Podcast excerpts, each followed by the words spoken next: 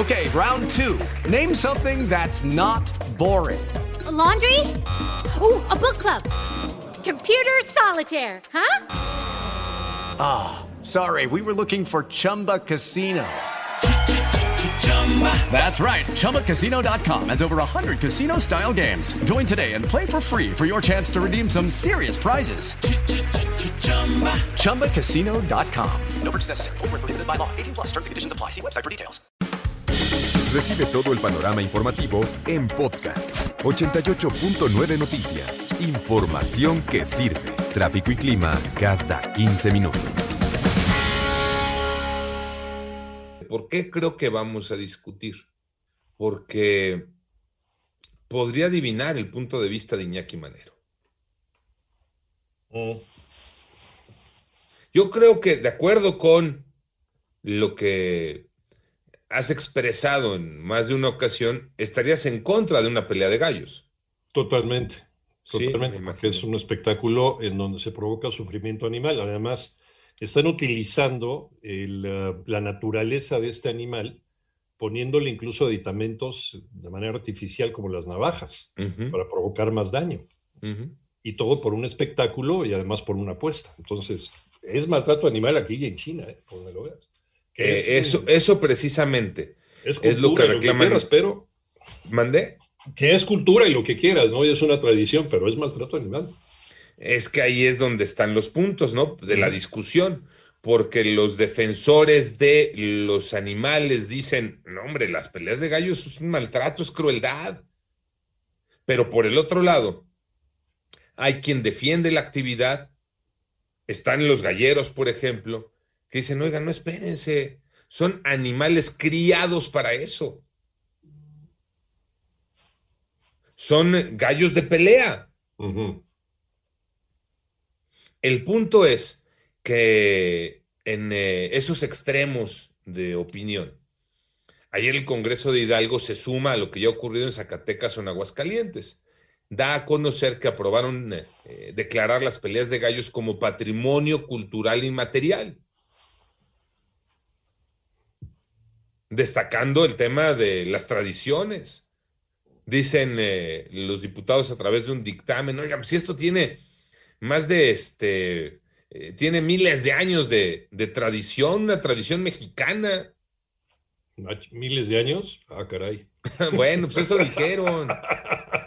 Y no te Oye, digo cuántos dijeron, días. no te digo Ajá. cuántos dijeron, porque no sé si sea eh, un error de ellos o un error de nuestra H redacción. Ah, Por eso me evité ok. cuántos. Está bien, está bien. está Por eso me evité los cuantos. ¿no? Eh, dicen eh, en el argumento, ¿no? Que se encargan de preservar, de promocionar, eh, eh, de revitalizar las peleas de gallos con esta decisión. En México, nada más como el dato, ¿eh? En México alrededor de 3 millones de peleas de gallos al año. Para esto se necesitan, eh, ahí sí, millones de gallos de pelea que están en criaderos. Hay clubes, hay 1.200 clubes y asociaciones de criaderos de gallos de pelea, dejando una derrama económica importante. 36 mil millones de pesos en impuestos es lo que dejan las peleas de gallos. Órale, dineral. Sí, no, es un lanal. Y con la apuesta, todavía más. Dinero que circula por eso. No es mucho. Yucatán y Chihuahua dicen que van a lo mismo, a una decisión similar a lo de Hidalgo, que ya les decía está en Zacatecas o en Aguascalientes. Eh, fijando postura, pues yo me quedo con eh, el punto central de si son animales criados para eso, pues son animales criados para eso. ¿Dónde estaría lo malo? Le estás metiendo una navaja, le estás metiendo una, una parte artificial que lo estás amarrando para que se hagan más daño. Sí, de acuerdo, está dentro del temperamento, vamos a llamarlo así, del gallo, y desde la época de los griegos se utilizaban estos animales, y en China también se utilizaban estos animales para hacer peleas, incluso los peces beta, ¿te acuerdas de estos peces?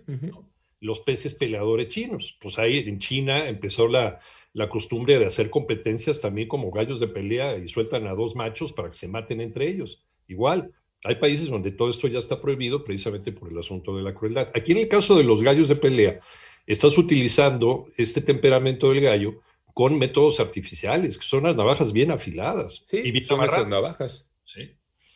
Y además todo termina hasta que obviamente uno de los dos muere, ¿no? O queda malherido. Ujú. Sí, e- exacto. Ahora entiendo, es una situación que está muy arraigada en muchas partes de la República Mexicana, que es una derrama económica muy importante, como ya lo decía el tocayo, apuestas legales o ilegales, que Ujú. sobre todo vemos en los palenques, pero caemos a lo mismo con los toros, ¿no? Sí. que es prácticamente lo mismo. Yo lo que no me explico es por qué a la gente le gusta pues ver eh, cómo se lastiman los animales o, o cómo lastimar a los animales, porque es lo mismo pelea de gallos, es lo Sí. mismo los toros, porque entonces eh, me remonto a la época de los romanos, ¿no? Entonces yo no sé cuál, cuál es el fin, porque yo no me gusta, no estoy de acuerdo, por qué hacer sufrir a los animales por más que sean criados para eso. O sea, ¿cuál es el el divertimento para la gente? verse matar y pelear ahí a un par de animales. Pero entonces aquí vamos a entrar a la eterna polémica. ¿Y por qué comes carne de puerco, de res o de pollo, por ejemplo? ¿O por qué comes pescado? Finalmente hubo, hubo eh, violencia para que tú te pudieras comer eh, ese pollito rostizado. Pero no lo estamos haces hablando como un de- divertimento, no lo haces Ajá, como exacto. una. Aquí no lo estamos haces en para supervivencia, ¿no? Pero por lo que lo hagas, compadre, entonces ahí sí, ¿no? Me conviene, como me alimento, entonces me conviene, ahí no digo nada. En el otro, como nada más algunos se divierten, entonces ahí sí digo, pues ¿dónde andamos? Tiene una función nutrimental, no tiene una función este, de esparcimiento. Pero el animal Entonces- fue criado para eso. El pollo que te comes, el puerco Sí. te- que te comes, el- la res que te comes, eh, no fue criado para eso. Lo que se busca es que muera de una manera humanitaria, de una manera lo más indolora posible. Aquí Lo estás provocando un sufrimiento al animal. Sí, en los rastros le provocas al animal muchos, sufrimiento innecesario. Por eso, entonces que lo ras- hay maneras humanitarias de matarlos. Pues ve, por ejemplo, el kosher. ¿no? Ajá. Es una manera Por eso humanitaria tan caro. de matar a los animales. Pues sí, por eso, Por tan caro. kosher, sí. Pero de todas formas, y ya desde hace mucho se ha intentado regular lo que está pasando en los rastros y nadie ha podido meter mano ahí. ¿eh? No sé qué intereses hay ahí que nadie ha podido. Y hay maneras humanitarias de matar al animal para aprovechar su, su carne. Por eso les decía que íbamos a alegar. Por eso les decía que íbamos a discutir. Es que son puntos de vista que están en el extremo.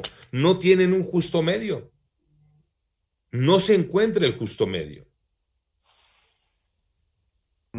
Lo que sí se entiende es el negocio, se entiende que hay muchas familias que comen tanto de los gallos como de las, peleas de, de las corridas de toros. Bueno, impresionante también la cantidad de gente que está involucrada dentro de este asunto de la fiesta brava. Se entiende también porque estos animales desaparecerían. Por ejemplo, el toro de Lidia se extinguiría Claro. no existir el negocio de la, de la fiesta brava.